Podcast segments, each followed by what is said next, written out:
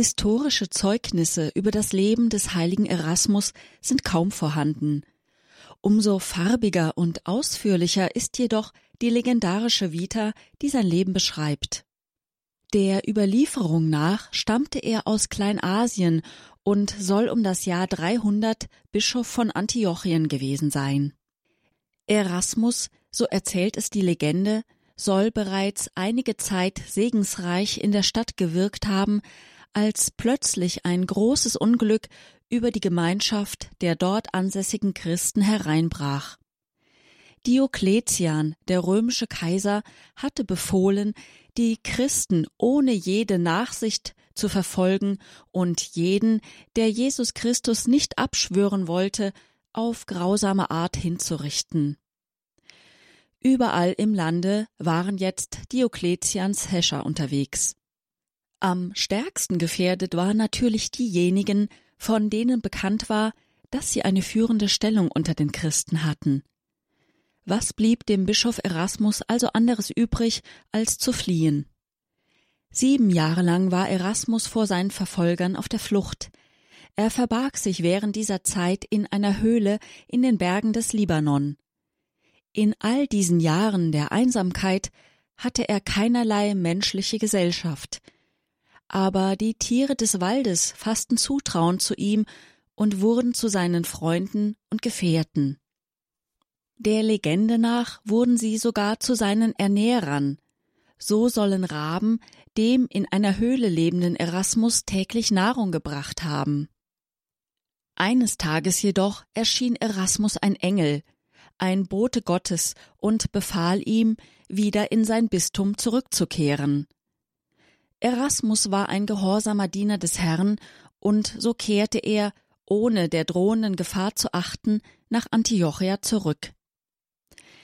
Er war noch nicht lange wieder in Antiochia, da spürten ihn die Soldaten des Kaisers auch schon auf.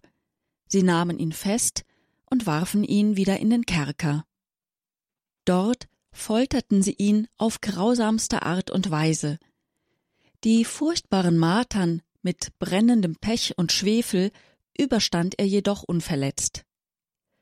Schließlich gelang es dem Bischof, aus dem Gefängnis zu entkommen.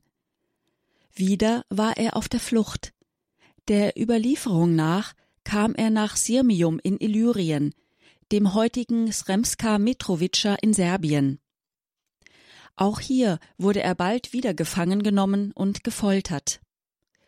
Mit einer Seilwinde habe man ihm die Gedärme herausgezogen. Wegen dieser Winde machten ihn später die Schiffer zu ihrem Patron.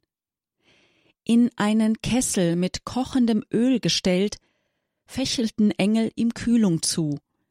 Das herausspritzende Öl aber traf den Kaiser, der Erasmus um Heilung anflehte, als dieser durch die Hilfe eines Engels unbeschadet dem Kessel entstieg.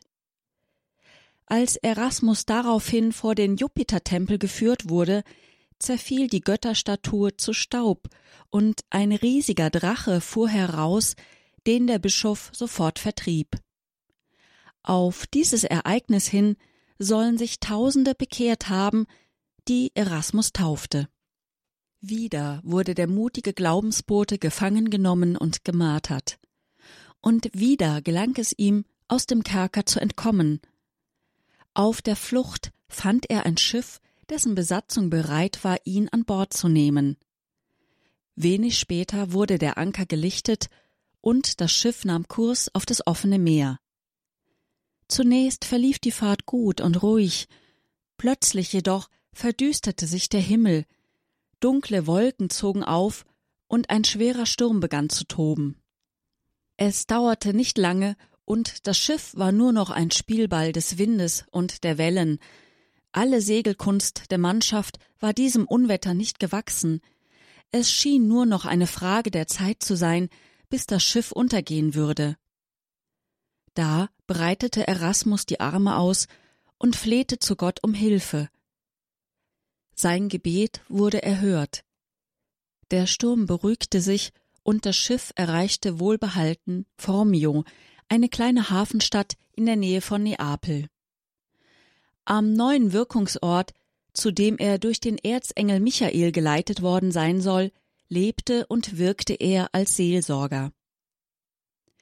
Während eines großen Viehsterbens und bei einem heftigen Gewitter vollbrachte er rettende Wundertaten. Es wird berichtet, dass er nach siebenjähriger segensreicher Tätigkeit hochbetagt und sanft entschlafen sei. Anderen Quellen zufolge gilt Erasmus als Märtyrer, weil er in Formia an den Folgen seiner zahlreichen Martern gestorben sein soll. Um 450 wurde Erasmus im Martyrologium des Hieronymus aufgeführt. Dennoch ist seine Historizität als Märtyrer in Formia strittig. Im neunten Jahrhundert wurden seine Reliquien nach Gaeta nördlich von Neapel überführt, wo er als Schutzpatron der Kathedrale verehrt wird. Reliquien gelangten auch nach Rom, Gubbio und Neapel. Auch nach Deutschland, nach Magdeburg wurden Reliquien des heiligen Erasmus durch Kardinal Albrecht von Brandenburg in das Stift der von ihm gegründeten Erasmusbruderschaft auf dem Moritzberg bei Halle übertragen. Die kultische Verehrung des Bischofs ist seit dem 6. Jahrhundert nachweisbar. Seit etwa 1300 wird er zu den 14 Nothelfern gezählt. Als Schutzheiliger der Schiffer wird er auch gegen Feuersgefahr angerufen, weil Feuer an Bord der Holzschiffe sehr gefürchtet war. Außerdem ist Erasmus der Patron der Drechsler, der Weber und der Seiler, der Helfer bei Krämpfen, Koliken Unterleibsbeschwerden und bei Magenkrankheiten. Er wird angerufen bei Geburten und bei Krankheiten der Haustiere. Es gibt vielfältige Darstellungen des heiligen Erasmus. Meistens wird er zusammen mit den anderen 13 Nothelfern dargestellt. Es existieren aber auch viele Darstellungen, die Erasmus alleine zeigen. Große Künstler wie Matthias Grünewald, Lukas Kranach oder Michael Pacher haben den frühen christlichen Glaubenszeugen gemalt oder als Skulptur dargestellt. Einige zeigen ihn mit den bischöflichen Insignien Stab und Mitra. Andere stellen sein Martyrium dar oder zeigen ihn mit den Attributen, die auf die Art seines Todes hinweisen, einer Winde mit aufgewickeltem Darm, einen dreibeinigen Kessel oder aber auch mit Nägeln. Eine Legende schildert, welche Bedeutung der Heilige über Jahrhunderte hinweg als Patron der Seefahrer hatte. Erasmus soll während eines Gewitters gepredigt haben, und obwohl ringsum Blitze zuckten, blieb über ihm und seinen Gefährten der Himmel hell. Weil er in Portugal und in Italien auch Elmo genannt wird, geht auf dieses Ereignis der Begriff des St. Elmsfeuers zurück. Dieses Elmsfeuer ist ein elektromagnetischer Ladungsausgleich, der zum Beispiel an Schiffsmasten oder Speerspitzen auftreten kann. Die bläulichen Flammen waren bereits in der Antike bekannt und wurden schon damals als gutes Omen gedeutet. Christliche Seeleute sahen in diesen Flammen ein Zeichen, dass ihr Patron, der heilige Elmo oder Erasmus, zugegen war.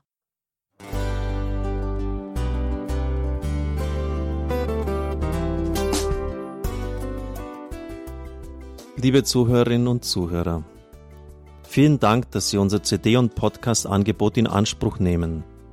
Wir freuen uns, dass unsere Sendungen auf diese Weise verbreitet werden. Dieser Dienst ist für Sie kostenlos. Für uns ist er allerdings mit einem nicht unerheblichen finanziellen Aufwand verbunden. Deshalb sind wir für jede Spende dankbar. Alle Bankverbindungen unserer Spendenkontos können Sie über unsere Homepage horeb.org unter dem Menüpunkt Spenden einsehen. Dort besteht auch die Möglichkeit, online zu spenden. Natürlich nach den neuesten Sicherheitsstandards.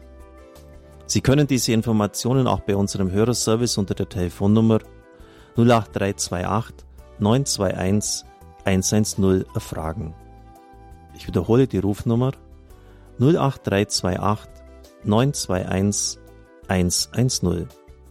Vergelt's Gott für Ihre Unterstützung. Ihr Pfarrer Kocher.